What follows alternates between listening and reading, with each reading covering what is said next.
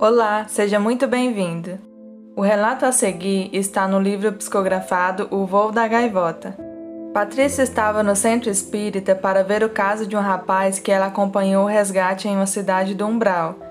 Lá a área era dominada por um espírito territorialista e eles eram especialistas em tóxicos. Alguns desencarnados, viciados, iam por vontade própria, e lá eles faziam experimentos terríveis com eles. Lendo o livro, você vai entender melhor como é todo esse processo e o motivo de Patrícia ter ajudado nesse resgate. Após a oração, começou o trabalho de desobsessão. Para nós desencarnados, os trabalhos começam bem antes, pois tudo é muito bem organizado. Elabora-se a lista dos desencarnados que vão ser orientados para que eles sejam trazidos do posto para o salão onde é feita a reunião. Eles ficam alguns metros acima dos encarnados, sendo que o forro e o telhado da construção material desaparecem para eles. Os desencarnados trabalhadores e eu vemos as barreiras materiais como se fosse um desenho que não atrapalha em nada. Com a previsão de quantos médiums virão, é feita a programação para que o trabalho tenha o melhor proveito possível. Muitos dos que vão receber a orientação através da incorporação, ao verem o trabalho dedicado dos trabalhadores, ao escutarem as conversas edificantes e a leitura do Evangelho com sua explicação, já se sentem inclinados a mudar, e vários deles nem precisam mais da incorporação. No sentido espiritual para a alma em evolução, a vida material constitui ambiente hostil. Justificamos quase sempre nossas falhas com a desculpa de que a maioria age da mesma forma e alegamos que não somos santos e assim não se pode exigir de nós uma maneira de agir mais elevada. Dessa forma, criamos uma distância entre o que fazemos e o que deveríamos ter feito. É como o aluno que frequenta a escola e não se aplica no exercício do aprendizado, e no final do ano, ao fazer as provas, vê-se reprovado. Quando um desencarnado se depara frente a frente com um encarnado de atitudes dignas, sem a aura de santo, sente o estímulo de imediato. A presença de alguém elevado dispensa comentários. Palavras ensinam, exemplos arrastam, mas a maioria dos socorridos necessitava de incorporação como era o caso de Walter e de seus companheiros, que agitados mostravam sentir falta da sensação das drogas e não conseguiam entender o que realmente estava acontecendo. Foram todos conduzidos à incorporação. Narrei a incorporação de Walter por ter sido muito importante para mim e Elisa. Walter foi colocado perto da médium que lhe serviria de intérprete. Na simbiose da incorporação, há uma permuta entre os dois, desencarnado e encarnado. O médium sente os dramas do desencarnado e este absorve parte do equilíbrio do médium. Isso já fez Walter retornar um pouco à realidade, mas não conseguiu falar direito, só balbuciou algumas palavras. Nos dois dias que Walter ficou no posto, meu pai e a equipe dos desencarnados, principalmente os médicos interessados no socorro dos espíritos presos no vício, estudavam o melhor modo de orientar os irmãos imprudentes e infelizes iriam testar uma nova forma de ajudá-los e todos os trabalhadores do centro estavam esperançosos aguardando resultados positivos. Meu pai foi falando a ele enquanto os desencarnados reforçavam o que lhe era dito. Acalmaram-no e Walter foi induzido a voltar no tempo, modificando seu perispírito. Sabemos bem que isto é possível. Os encarnados têm notícias desse processo através de muitos livros. O perispírito é modificável e há muitos que sabem fazê-lo. Vimos no livro Libertação de André Luiz, psicografia de Francisco Cândido Xavier, um desencarnado das trevas modificar o espírito de muitos na sua cidade umbralina. Existem pelo umbral desencarnados com aparência de monstros e muitos com a aparência modificada por eles mesmos para melhor assustar os outros. Sabemos também de muitos desencarnados que dão nova forma a seus perespíritos para ficarem com a aparência de outros espíritos para enganar e mistificar. Todavia, conhece-se a árvore pelos frutos. Conhece-se o encarnado por seus fluidos, os quais eles nunca conseguirão modificar. No estágio elevado do plano espiritual, também se modifica o perispírito com a finalidade de ajudar. Dessa forma, eles recuperam inúmeros socorridos cujas aparências se transformaram em figuras monstruosas, animalescas e deformadas para os deixar com aspectos normal. Também podem rejuvenescer ou tomar a aparência de antigas encarnações. No final do vídeo vou colocar uma experiência minha em relação a esse assunto. Por isso que espíritos maus e brincalhões podem enganar, confundir e assustar. Com Walter foi usado esse processo. Fez uma regressão de memória até que ficasse com a aparência da idade de meses antes de começar a se drogar. Forçando mais um pouquinho, conseguiram com êxito fazê-lo se sentir mentalmente como estava na aparência. Tornou-se então um garoto de 14 anos, gorducho, rosado e de olhar esperto. Com o semblante de quando era jovem, não foi difícil fazer com que assumisse sua vida daquela época, mesmo porque no seu inconsciente havia um desejo enorme de fugir de sua atual situação. Consolidado seu equilíbrio, assumida estava a situação o doutrinador tem que adquirir nessas horas a confiança e a amizade do socorrido. Através do carinho e da compreensão, convidaram-no para ver a vida de um amigo seu que muito errou e que precisava de auxílio, neste caso, a vida dele mesmo. Em poucos instantes, ele se reconheceu e começou a se desesperar, tentando assumir novamente seu estado de drogado. Nesse momento, é preciso muito esforço dos trabalhadores desencarnados para lhe manter o equilíbrio.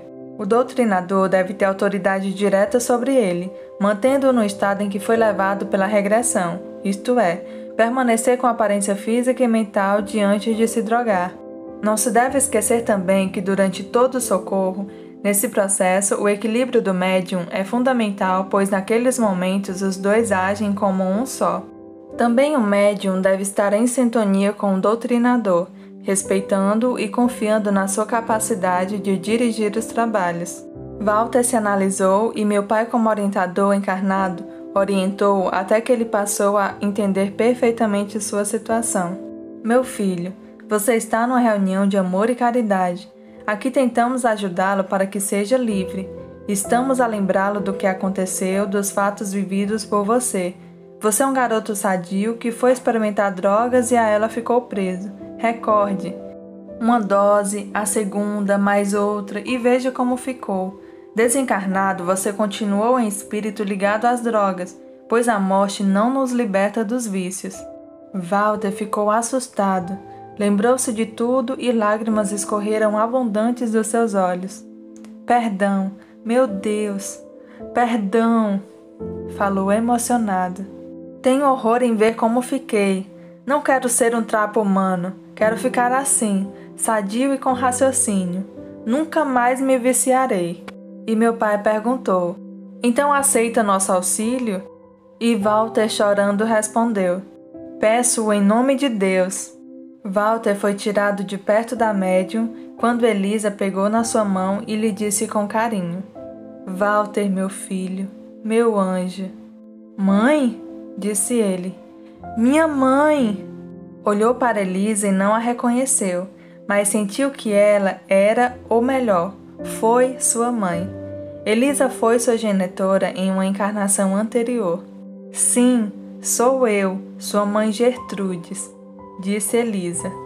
Walter, cansado pelas emoções, adormeceu nos braços de Elisa, que se pôs a chorar baixinho, com emoção e gratidão. Finalmente a mãe recuperara seu ente querido. Queridos, como podemos ver, é muito difícil para os desencarnados que são viciados. Por isso devemos pensar nisso antes de seguir o caminho das drogas, porque é um sofrimento tanto quanto está encarnado, como para quando está desencarnado. Não vale a pena trocar a sua paz por um sentimento tão passageiro que só vai lhe trazer tristeza. E quem está nesse mundo dos vícios Procure ajuda. Tenha força que você vai conseguir vencer e se manter longe disso tudo. Gostaria de falar também em relação à plasmagem, ou seja, eles podem mudar a sua fisionomia. Como já foi falado, alguns espíritos conseguem plasmar a imagem que deseja, e eles usam isso com muita frequência com imagens que nós temos medo. Uma vez, em uma projeção astral, eu fui levada para uma área muito densa no umbral era como se fosse uma casa abandonada, mas que tinha muitas salas é, fechadas, muito escura, é, com muita sujeira, enfim, era horrível. Um, o clima muito, muito denso e desesperador.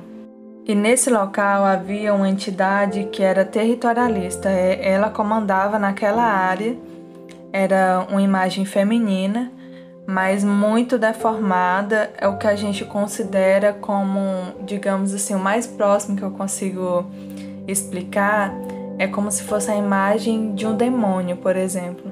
E nessa sala pequena tinha cerca de cinco pessoas, eram duas mulheres e três homens, todos muito debilitados, muito magros, fracos e com muito, muito medo.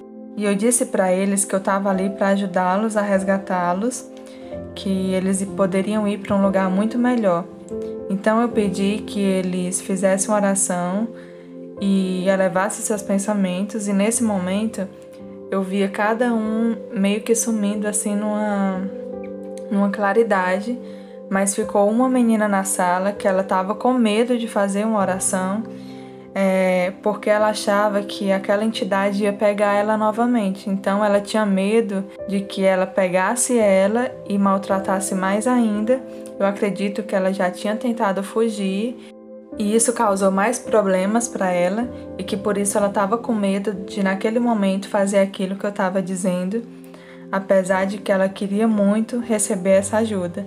Então é, eu segurei nas mãos dela e disse que ela poderia ter confiança de que nada de ruim iria acontecer com ela a partir daquele momento. Então, nessa hora, eu vi um clarão envolvendo ela e ela sumiu. Como era uma área muito densa, eu fiquei com medo depois que aconteceu isso e não consegui é, me projetar dali para outro lugar. Então eu fui, pensei no meu corpo e automaticamente eu fui puxado para o meu corpo novamente. É muito comum que projetores se projetem em áreas umbral, principalmente porque aqui nós estamos no umbral, a gente tem uma, uma energia bem densa no nosso plano. Então é comum que a gente acabe se projetando para algumas áreas umbral, mas tinha sido a primeira vez que eu tinha visto algo daquele jeito. É, então, assim, não é que aquela, não é que aquela entidade seja um demônio nem nada disso, apesar da, da aparência horrível que tinha, colocava muito medo mesmo. Mas a gente sabe que não é. A pessoa, eles conseguem plasmar aquela imagem justamente para colocar medo nas pessoas e para que eles consigam manter o seu domínio territorial. Alguns espíritos podem plasmar a imagem, por exemplo, de entes queridos. É muito comum que a gente saia em projeção e veja um amigo ou alguém do nosso dia a dia e a pessoa fica sempre, eles ficam sempre com cabeça baixa e, e eles evitam que a gente tenha um contato direto com eles, olhem diretamente para eles. Mas quando isso acontece, você pode identificar se é um espírito superior, ele não tem motivo para ficar escondendo o rosto e nem tentar se esconder de você, ou então você olha diretamente nos olhos dele, que aí você vê que aquilo ali é uma plasmagem. Lembrando que sempre deixamos na descrição do vídeo recomendações de leitura. Muito obrigada e Deus abençoe a todos.